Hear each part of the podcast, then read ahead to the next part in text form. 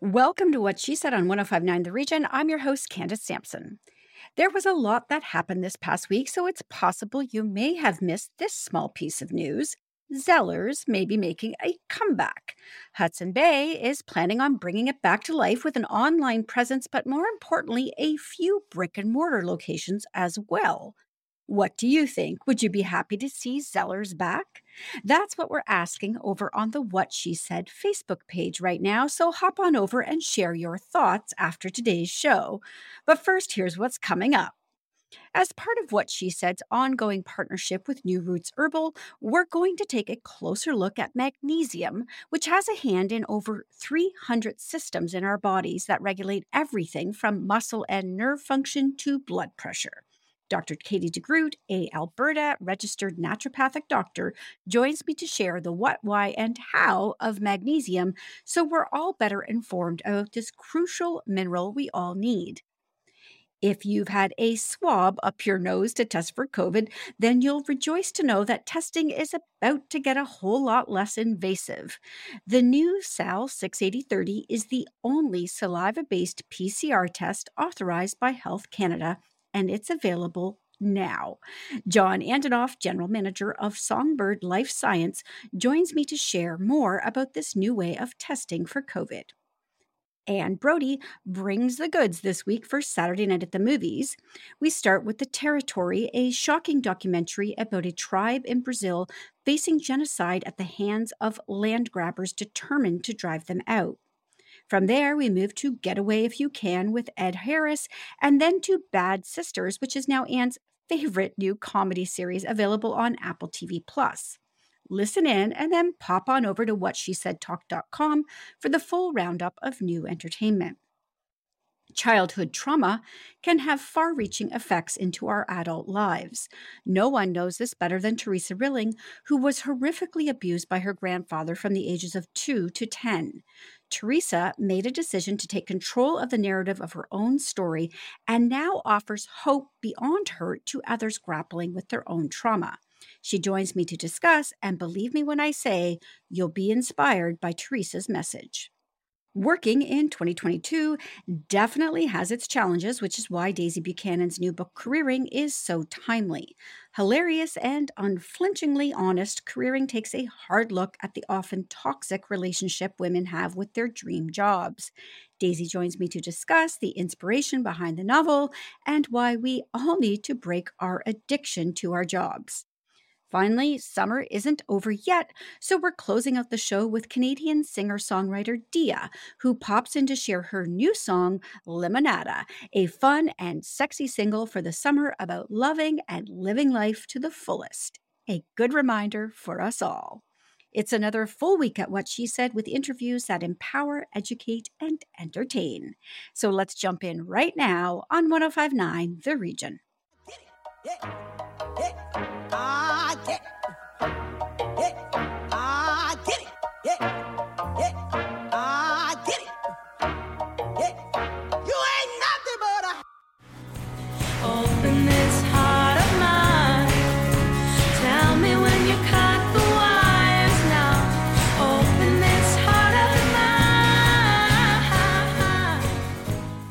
Part of what she said's continued partnership with New Roots Herbal, we're going to take a closer look at magnesium today.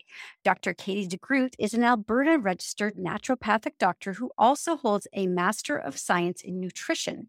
She offers nutritionally focused care for any and all health conditions and has a special interest in digestive issues and supportive mental health care. Dr. Katie is joining me now to explain just how critical magnesium is to our health. Welcome to What She Said, Katie. Thank you for having me. So, magnesium uh, is essential for over 300 reactions in the body. That blows my mind. So, tell me what some of these are. Sure. It's honestly, it's anything and everything. Um, we need magnesium to help produce DNA, to produce proteins, to break down, to digest carbohydrates, to help make strong, healthy bones, to build and use and utilize brain chemicals that keep our brains happy and healthy. Um, magnesium affects pain perception and inflammation and honestly everything. If you think of those 300 over 300 chemical reactions that's that's a lot. It influences a lot. That sounds so simple but it's a lot. I had no idea that it had such an effect on our body. Now, my daughter had a chronic uh, back injury from cheerleading, and I remember they um, and and you know in combination with the medication they were giving her, they encouraged her to take magnesium to help with inflammation, to help with the pain. Uh, and I've also had magnesium recommended to me for sleep. Uh, so would those be sort of the two most common reasons to ensure we're getting enough magnesium? there's a lot I, I'm, I'm sorry for saying that again there's a lot um, definitely pain and and muscle cramps um, magnesium acts as a muscle relaxant so it helps with pain and especially muscular pain. Um, but it can also help with headaches or inversely headaches or migraine headaches can be associated with low magnesium. Um, we see magnesium being suggested or used in uh, conditions such as like anxiety depression diabetes trouble with uh, weight gain weight loss. It plays a role in in a lot So when we are seeking magnesium outside of, say, a supplement, where do we get magnesium from? What foods are rich in it? So mostly plant-based uh, products, the green, the green of plants or vegetables, that's where the magnesium is. The magnesium is effectively making the plants green. So anything that's green and leafy, um, foods that are high in fiber, as well as nuts and seeds and legumes, so like beans and peas. Those are the those are the top magnesium foods. So as soon as you said greens, I immediately thought, yeah, most of us are not getting enough of that. Absolutely. Um, I think it's like 50% of the American, North American population is estimated to not get enough magnesium from food, and maybe 30%, 35% are actually deficient. Okay, so that means that half of us are walking around uh, with, you know, 300 some odd things depending on magnesium, and we're not getting enough. So, how much should we be getting every day? It depends on your age and gender. Generally speaking, for males over the age of 14, recommended between 400 and 420 milligrams per day from food, ideally. And for women or for females over the age of 14, it's between 310 and 360 milligrams. But um, Health Canada has these really great nutritional tables, which lay out by age, gender, and life stage. So, pregnancy, lactation, uh, postmenopausal, what the recommendations are based upon age and gender. So, if somebody was walking around and, you know, they are not getting enough magnesium, what are some of the symptoms and signs that they might have that might tip them off to the fact they're they're not getting enough?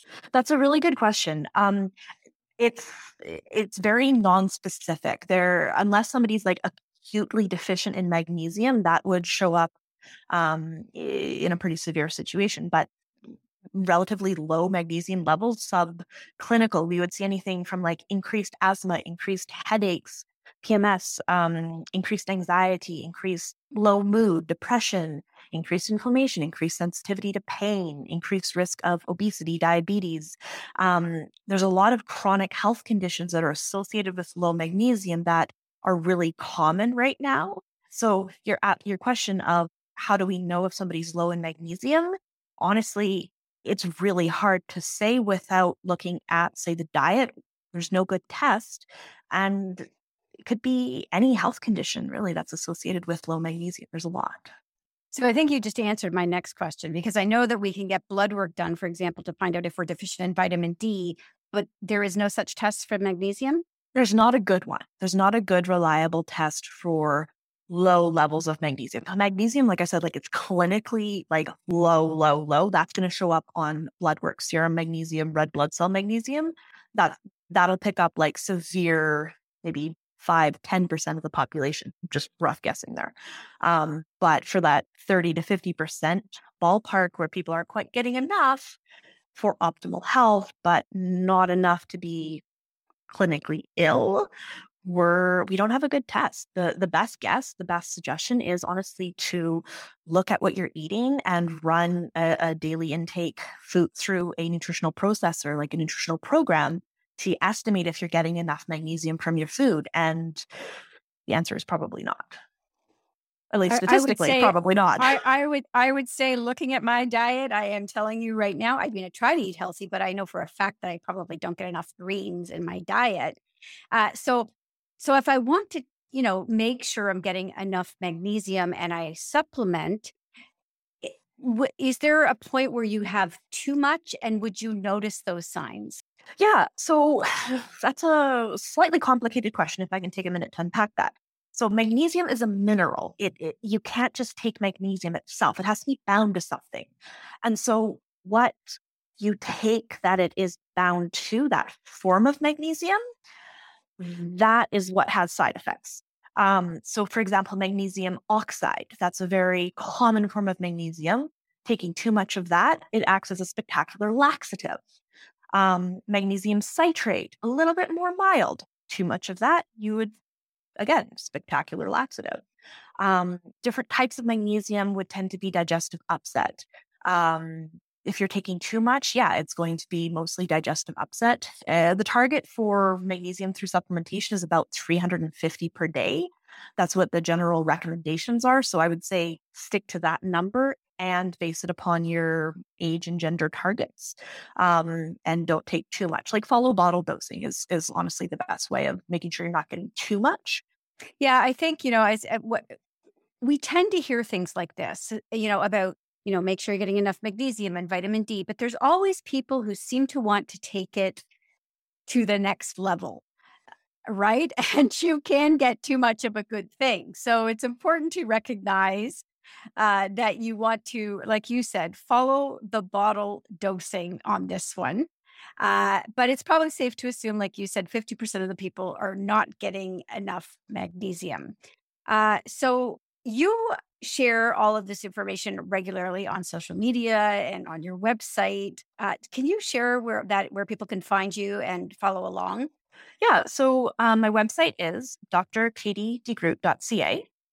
Uh, my social media, I just have Facebook, uh, which is Dr. Katie DeGroot, naturopathic doctor. And I have a practice, an office in Lethbridge, Alberta, and I can work with anyone virtually or in person. Amazing. And New Roots Herbal products are found at health food stores across Canada. They are the sponsor of this ongoing segment to inform people about all of these great supplements that are out there in case you need them. Um, so they always have great stuff on their site as well. That's newrootsherbal.com. So I encourage people to go check them out. And Katie, thank you so much for joining me today. Um, I had no idea. So, and I, I've got to tell you, I'm going to use spectacular laxative going forward because that just cracks me up. well, it's the most it's the most polite way to put it that I can think of. Like just don't just follow what the bottle I says. love don't it. take Thank you so much for joining me. Thank you. Take care. Roughly one in three Canadians are not getting enough magnesium, which can severely impact their health. Magnesium deficiency can cause muscle weakness, fatigue, headaches, insomnia, irritability, cramping, bloating, and more. Magnesium matters. New Roots Herbal offers a wide array of magnesium products, including HeartMag, Clarity Mag, and Ultra Gentle Magnesium Bisglycinate in capsules, as well as a delicious lemon lime powder.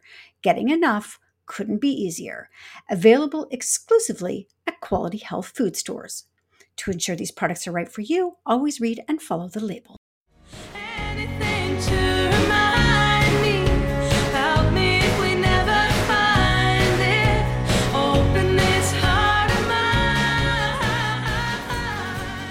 Who amongst us hasn't had the uncomfortable experience of testing for COVID?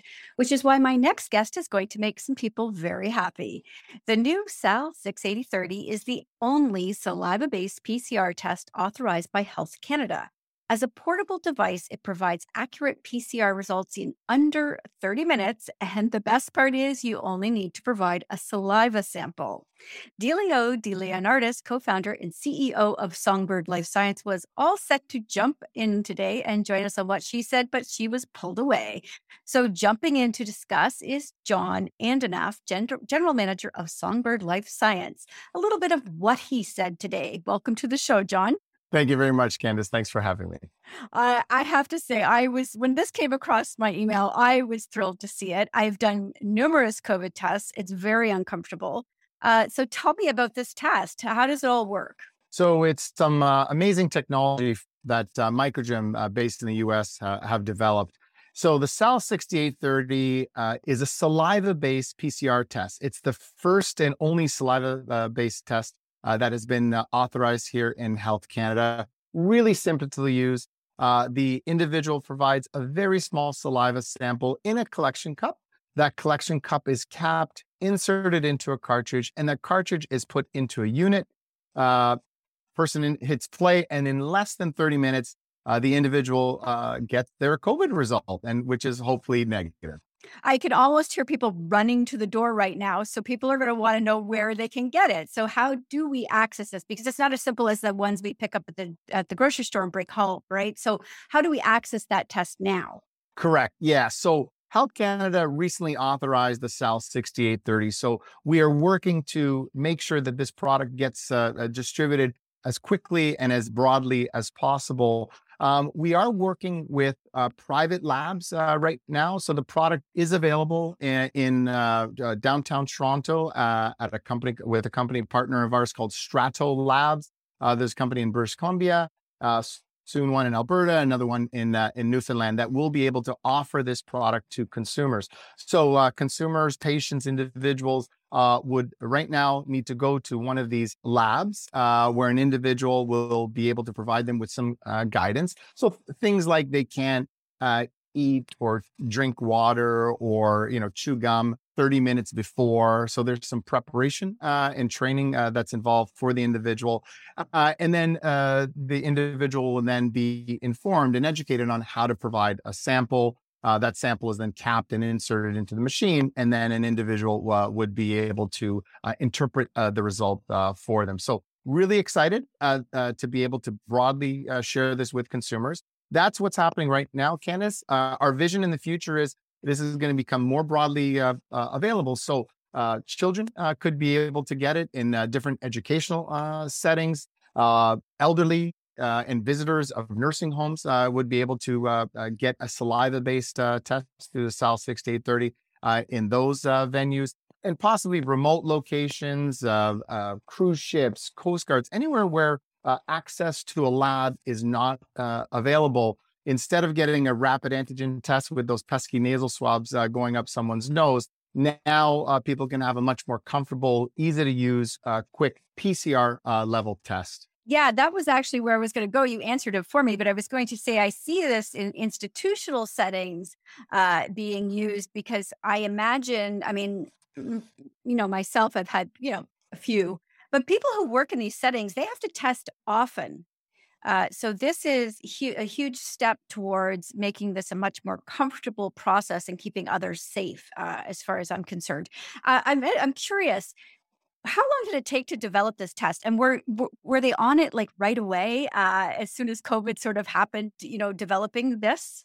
Yeah so microgem is a really fascinating uh, innovative uh, company. Uh, they've been around uh, for uh, over over half a dozen years in the united states and around the world they are experts in nucleic acid extraction. so the NIH, National Institutes of Health, made a call out to all companies saying, "Look, we need a fast test and easy to use test and one that is not nasal based. So Microgem, you know, stepped up to the plate uh, with their amazing scientists uh, and were able to uh, to uh, uh, develop uh, this test. Obviously, it took it took them some time to be able to, to develop it, but we're absolutely thrilled uh, that they received FDA uh, emergency use authorization in the spring, uh, and then Health Canada followed suit in early July with their with their authorization, and now Songbird can uh, work to uh, deliver this product to uh, to Canadians in all settings uh, across the country. And, you know, we were talking prior to the interview. You were saying that there's some hope on the horizon, perhaps that other pathogens might be able to be tested this way. So, what are those uh, that you're thinking about? Absolutely. So uh, right now, you know, COVID is obviously the pathogen that is most uh, most con- uh, most concerning. Uh, but you know, there's other uh, uh, annual, uh, traditional annual pathogens like influenza. There could also be, uh, you know, hepatitis and other uh, other you know pathogens. So Microgem is working on the research to make sure that uh, the SAL 6830 can actually accommodate those at some point in the future. Uh, as of now, really excited that you know people can get screened, tested uh, for COVID, especially as we are you know entering a possible another wave, as we are returning from vacation, uh, as we are, are starting to get more in those enclosed uh, spaces uh, where you know uh, transmission uh, unfortunately is much more prevalent. So the SAL 6830 is now available at a really uh, uh, beneficial time. Students going back to school uh, as well. So really, really encouraged that uh, we now have this uh, new solution uh, available for Canadians. Uh, I I'm all for it. I love the science behind this, and I love that it's going to be, just make it easier to keep each other safe. Uh, so thank you so much for joining me. Where can people find out more about Songbird and about uh, this new test? So the SAL 6830 and a number of other tests that Songbird Life Science uh, provides. Uh, in- additional information can be found at www.songbirdlifescience.com. All right, incredible. Thank you for joining me today. Thank you, Candace.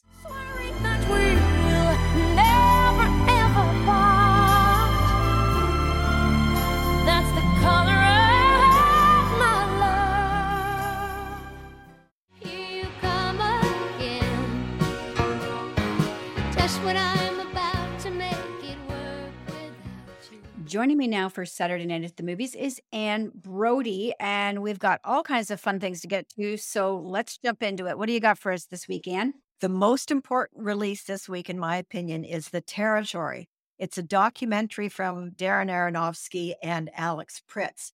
Uh, what they did is they went to the Amazon to help save a previously uncontacted indigenous pri- tribe that's lived there in the Amazon for millennia.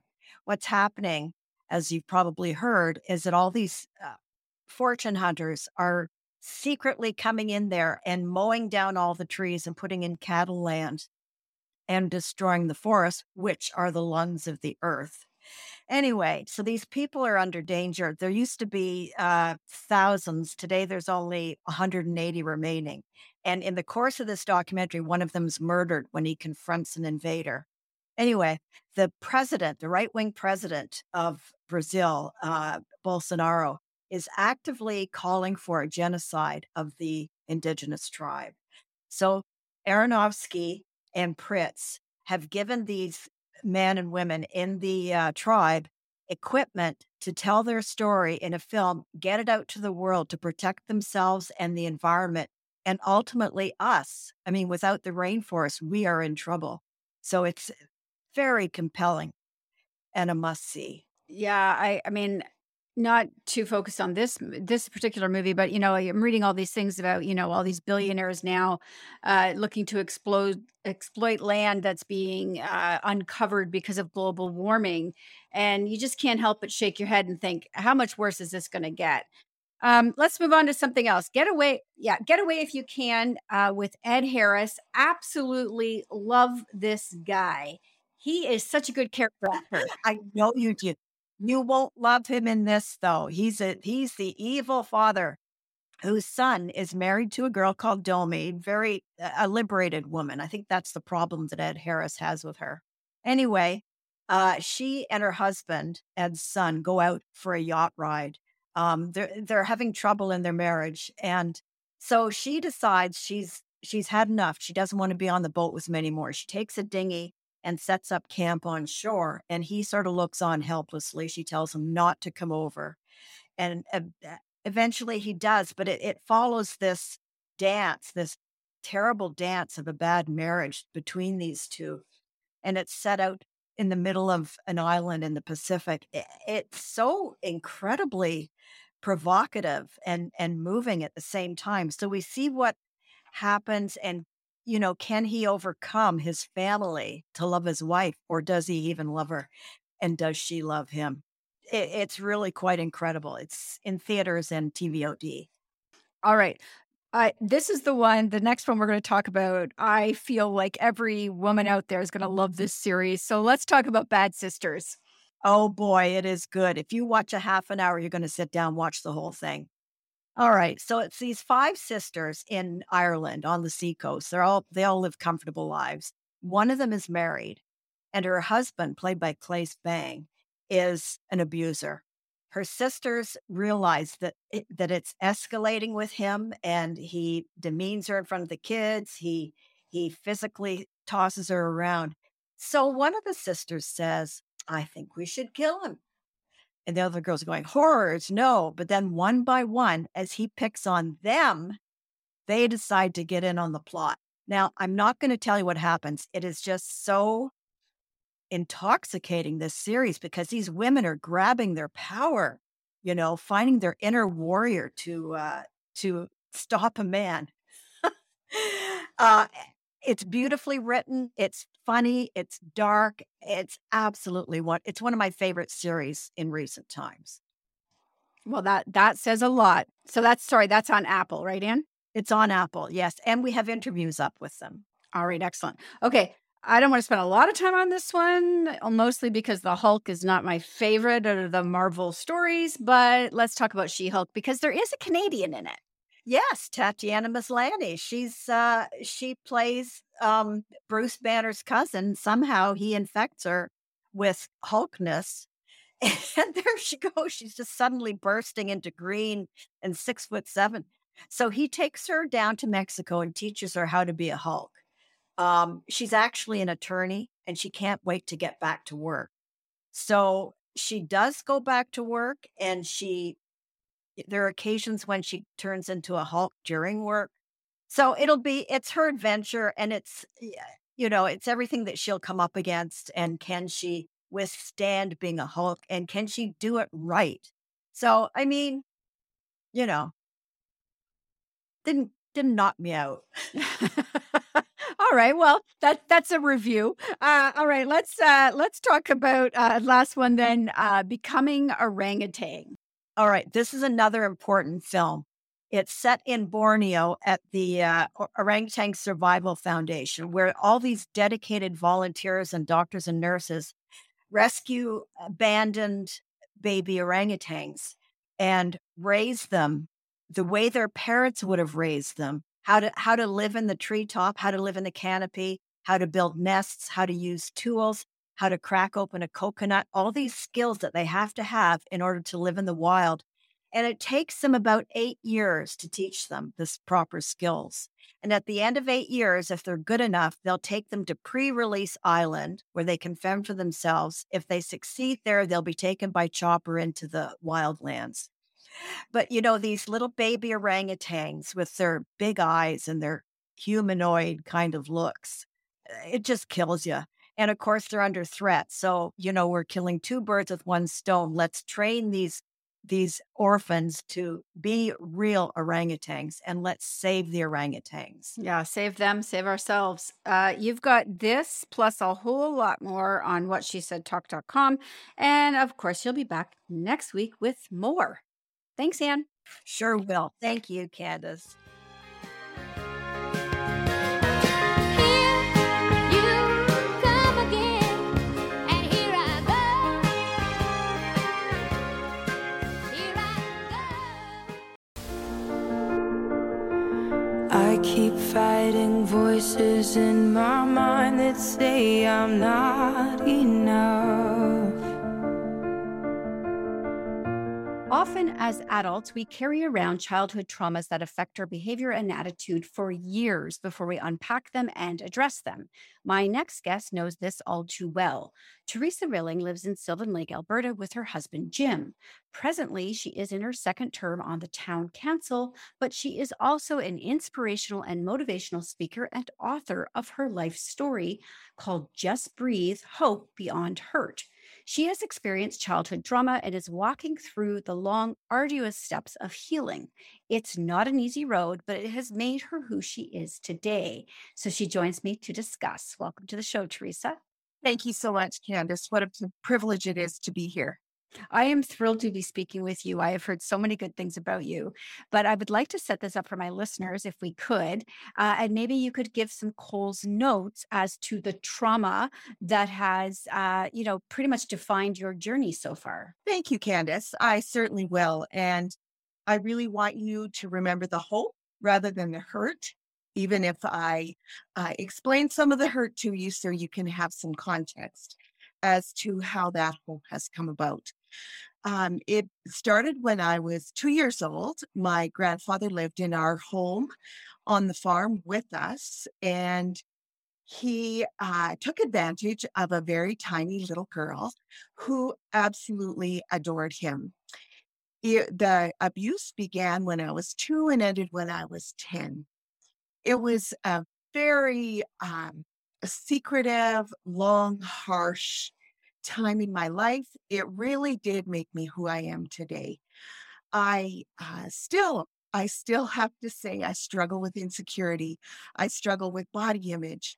I have issues with feeling valued or um, unique in the sense that am I worth anything? And am I worthy of being successful, being a person who can go places and make a difference in people's lives? But yes, the abuse happened. I came from a family of seven kids in eight years.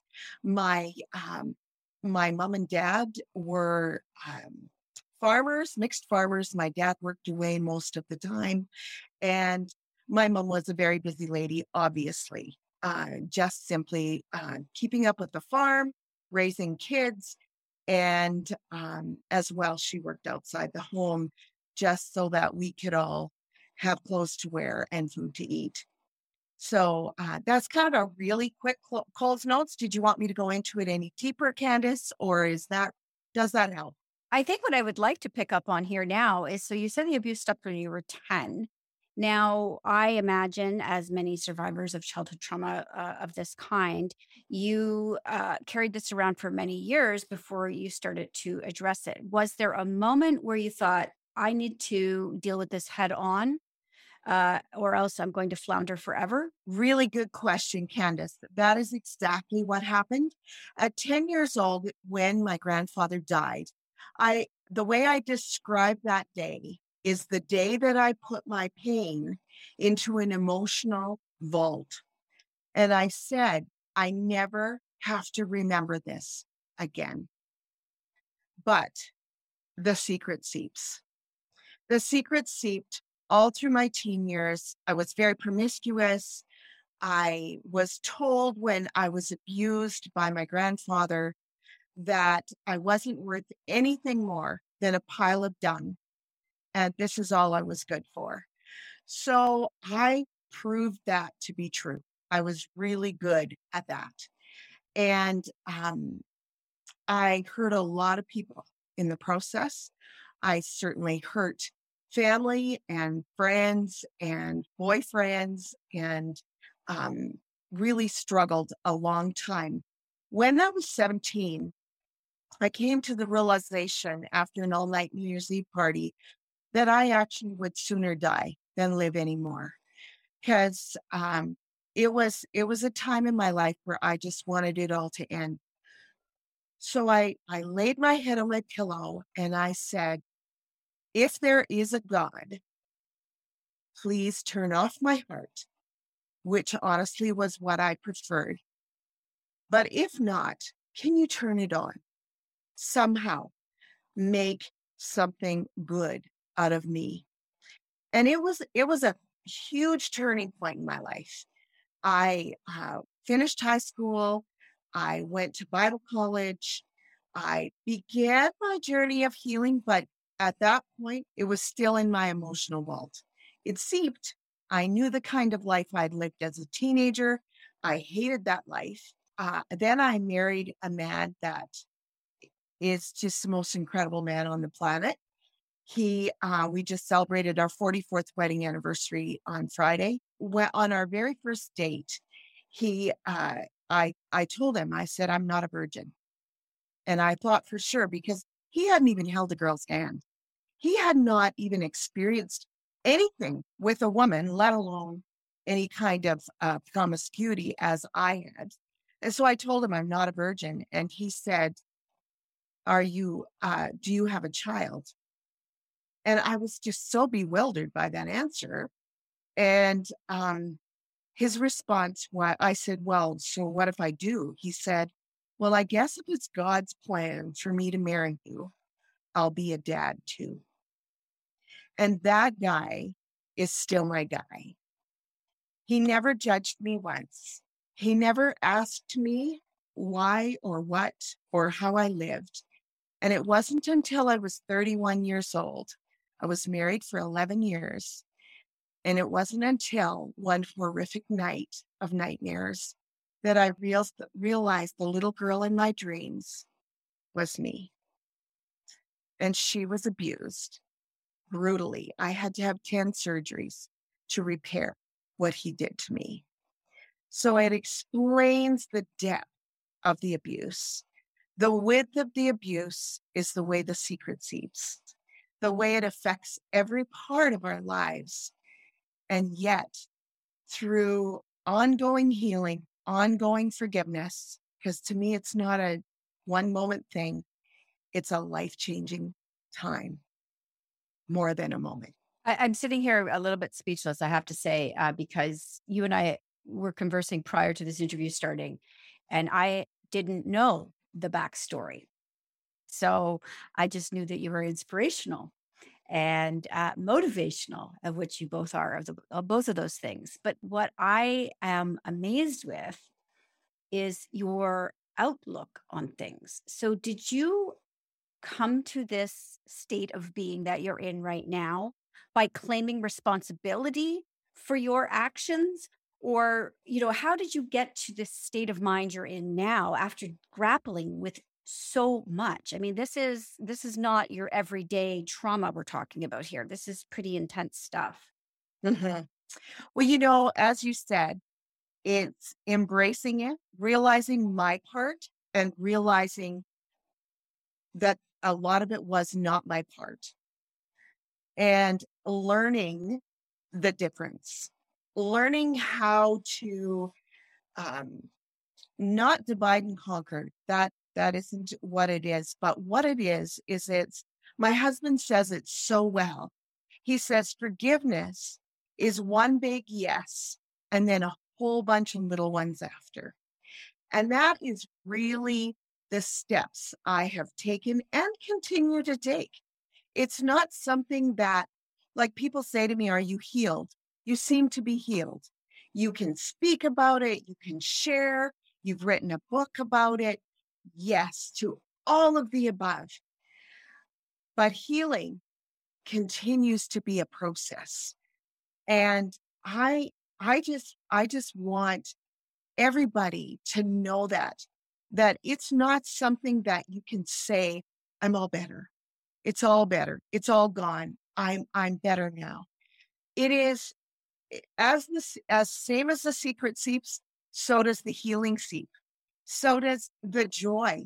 So does the release, the freedom that now I have because yes, I can honestly say I have forgiven my grandfather, not because what he did was okay, but because, like a backpack of pain, once you learn how to unpack that pain and leave it with, and I don't know what your story, yes, but for me, it was a faith story of leaving it with Jesus, leaving it at the cross, one pain, one horrible story at a time. And it is, it's a decision and it continues to be a decision. It's not something that you wake up one day and it's all better. You uh, take a pill and it goes away. And I could be a drug addict. I could be an alcoholic. And I could have married many, many different men, which is often a trait. But because I have learned and am growing in it with no judgment on anyone ever because everybody's journey is different. Everybody's process is very different. And I would never stand in judgment of what other people need to go through in order to embrace it. You are an absolute inspiration. I wish I could jump through my screen right now and hug you. I would love to Uh, hug you too. um, you're just a delight, Teresa. I really think that this is going to people are going to want to reach out to you and and know more. Uh, Mhm. this is a very powerful topic, and unfortunately, far too many people uh, go through this. So, Yes. uh, can you please share where people can connect with you and and find your book, follow along on social media? Absolutely, Candace. Thank you so much. Um, you can you can contact me through my webpage. I do many different things. I speak at conferences, keynote in very many places. You can contact me at teresarilling.ca. And you can also uh, find me on Facebook, either Teresa Rilling or Teresa May Rilling or Teresa Rilling Town Councilor. So, um, and on Instagram, it's rilling.teresa. So if anybody would like to reach out and I can, uh, you can order a book through me or you can order it through Amazon. Incredible, Teresa. You are a delight. Thank you so much for joining me today. Thank you, Candace, and have a wonderful day.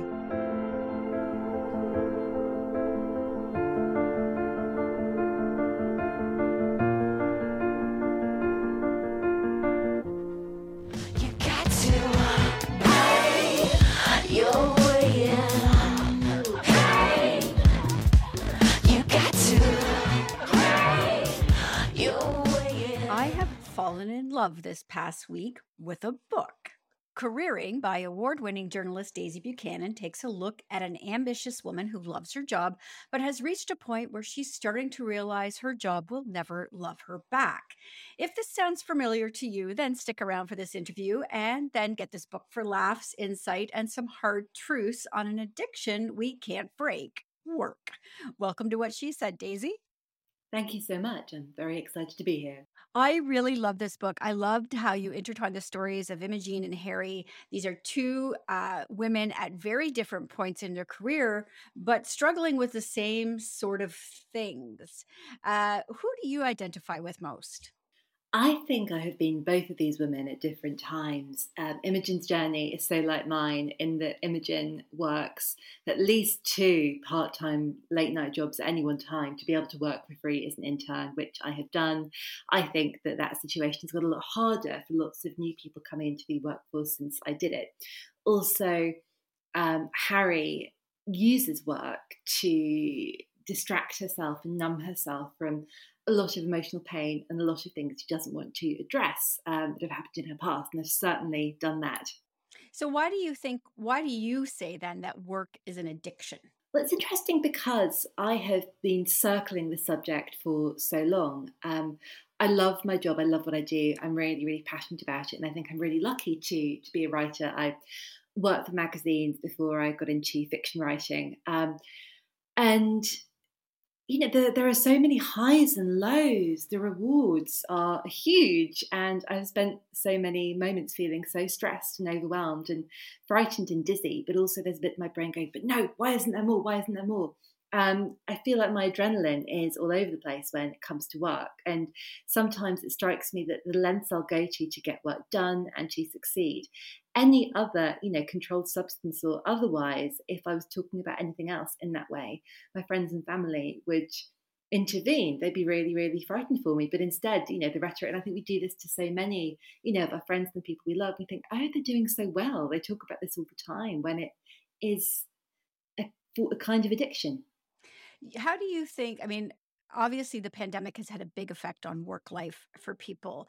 Um, did that inspire or inform this novel at all? It is very strange in that this is an idea I had and I kept thinking, kind of taking out, and it was quite a scary thing for me to write about. And then as I got to work, we were in the middle of the of the pandemic. Um, and we were just starting to have those very early conversations about, you know, the great resignation, about everyone kind of quitting. So it was quite alarming, but also quite comforting how the more I wrote, the more true it became. And and as you were writing it, you know, as as you're going through this book, what are were you thinking of possible solutions for people um, who are struggling with all of these questions of, you know, what do they want to do and and how much does work impact their life and affect their personal life? Were you thinking about what it should look like? I was. It's really complicated because I, without giving away too many spoilers, I wanted to give these women a happy ending. I wanted to give them a way to achieve on their own terms.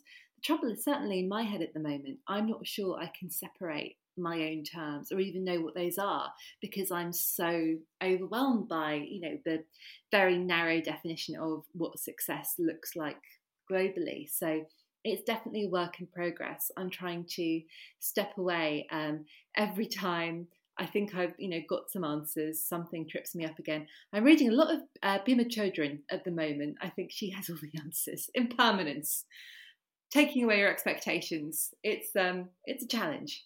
Do you, what do you see in the future then for for your main characters of this book?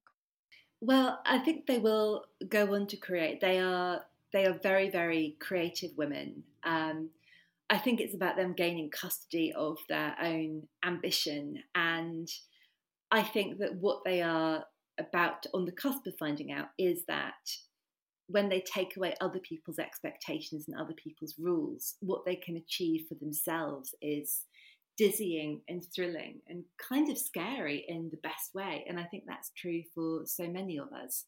I love what you just said about taking custody of your own ambition. That's that's huge and just that concept alone is you know because we often take on other people's expectations of what our ambition should be and where we should take it and it's we're really not making ourselves happy are we?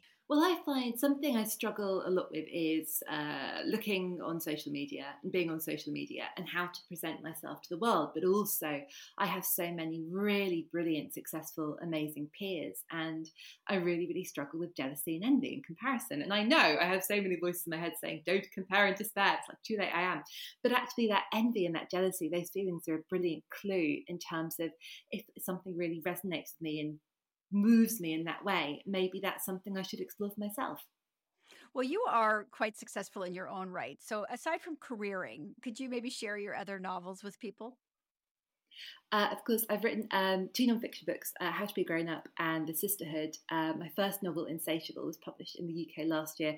I've just handed in my next novel. I'm not sure what I'm allowed to say, um, but my editor has it. So I'm, that's why um, you can only hear my voice, but you can't see that I'm in a state of disarray because I've got pens falling out of my hair, basically. At this point, it's been a summer where I've really been glued to the laptop. Amazing. Daisy, uh, this book is incredible. I want people to be able to pick it up. It's available now. So, where can people find it? And where can they follow along with you to keep up with all that you're doing?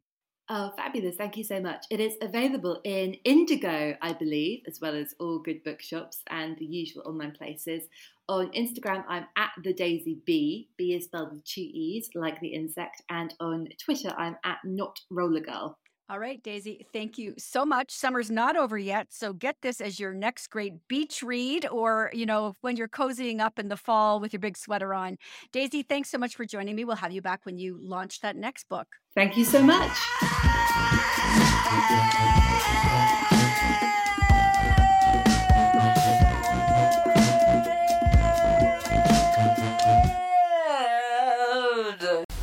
Miss me. I love it when you tell me that you miss me. I love it when you lean right in and kiss me, reminiscing are going to hold on to every last minute of summer here at What She Said. So we're going to close out today's show with Dia. Canadian Italian singer songwriter Dia has released her new single, Limonata, on all music platforms and joins me to discuss and share the song in its entirety with What She Said's audience. Welcome to the show, Dia. Hi, Candace. Thank you so much for having me. So this song is inspired by Italy, and I have to tell you, I have been to Italy in the summer, and it is swoon worthy. Uh, but you're Italian Canadian, so tell me what what inspired you obviously, what part of Italy inspired you to write this song? Oh my goodness. Well, I was really last summer was a a summer of a lifetime. Let's put it that way. It was the second summer of COVID. I finally had an open summer schedule where there weren't any performances and festivals. And I said, you know what? I'm out. and I booked a one way ticket. I went to Italy and experienced the entire country. And when I hit the Amalfi Coast, I thought, oh my goodness, this is incredible. I'm a huge fan of lemons and lemon flavored everything. It's one of my favorite flavors. And I just fell in love with the South and I mean, and the North and all over, of course. This was my first time in Italy and it was a lifetime goal to visit. And I stayed for almost two months by myself. I traveled the entire country alone and, well, I mean, met people along the way, but my inspiration for this song comes from the beauty and the love that I felt throughout. And I mean, throughout, from the people to the places I visited to just the essence of sitting in that country inspired me to to make a connection between love and lemons. Honestly, I, I it's amazing and Italy just is the whole country is a love language. so I I love this song. It takes me back. I've been twice and I I swear I could I could live there the rest of my life. But I want to just quickly touch on something else that's absolutely amazing about you is that you have the ability to sing in 32 languages. Where did this come from? I I had this affinity for languages since I was a little girl. I used to just watch cultural programming all the time on TV and I was obsessed with the idea that so many people can communicate with each other and others can't understand it. And that for me was such a fascinating concept and as I got older, I started to pair my passion for languages with the songs I was singing and I had a knack for it. So I began performing with so many different communities around the city and just felt like I was a part of all of it and that I love to travel and I love studying culture. I did my my master's degree in ethnomusicology. So the the language, the culture, the music, the food, everything is connected and for me that was just such a a passion of mine that almost an obsession. Actually, it is an obsession. I just love being able to find things that I can't do yet and then try to do them and I've accumulated them over the years. well, speaking of obsessions, we are obsessed with you and this song. Uh, so we're going to play it now, Dia, and I think it'll become everybody's song of the summer. Uh, so thank you so much for joining me today. You are an absolute delight. Thank you so much, Candace. Baby, I've been thinking lots about you lately. I was hoping that you'd come and take me, take me, taste me. Miss me. I love it when you tell me that you miss me. I love it when you lean right in and kiss me, reminiscing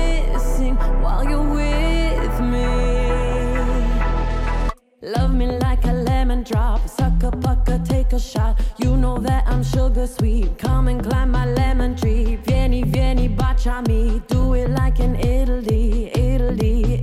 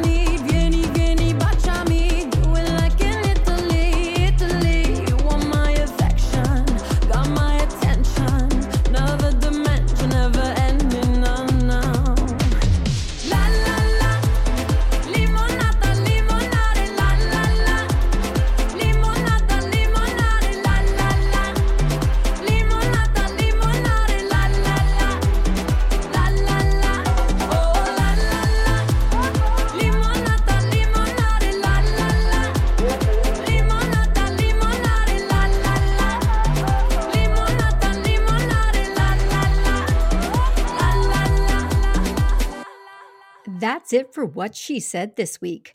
Stay up to date with our newsletter by signing up at whatshesaidtalk.com and be sure to follow on social at What She Said Talk on Facebook, Instagram, and Twitter for videos of these interviews and more. You can also catch me on TikTok at Candace Said. Finally, be sure to subscribe to What She Said with Candace Sampson on Apple and Spotify to catch past episodes and extended podcasts.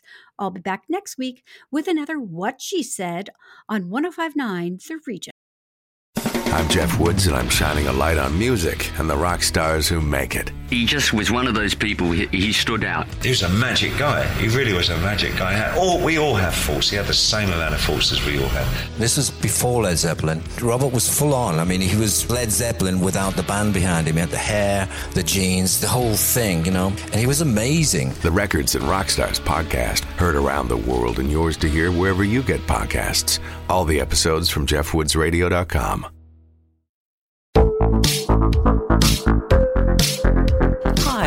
Connie Thiessen, the host of Broadcast Dialogue, the podcast. We focus on Canada and the challenges facing Canadian radio and TV, as well as highlighting those moving the industry forward from podcasting and streaming to new broadcast tech. Check us out at broadcastdialogue.com or your favorite podcast app. Another Sound Off Media Company podcast.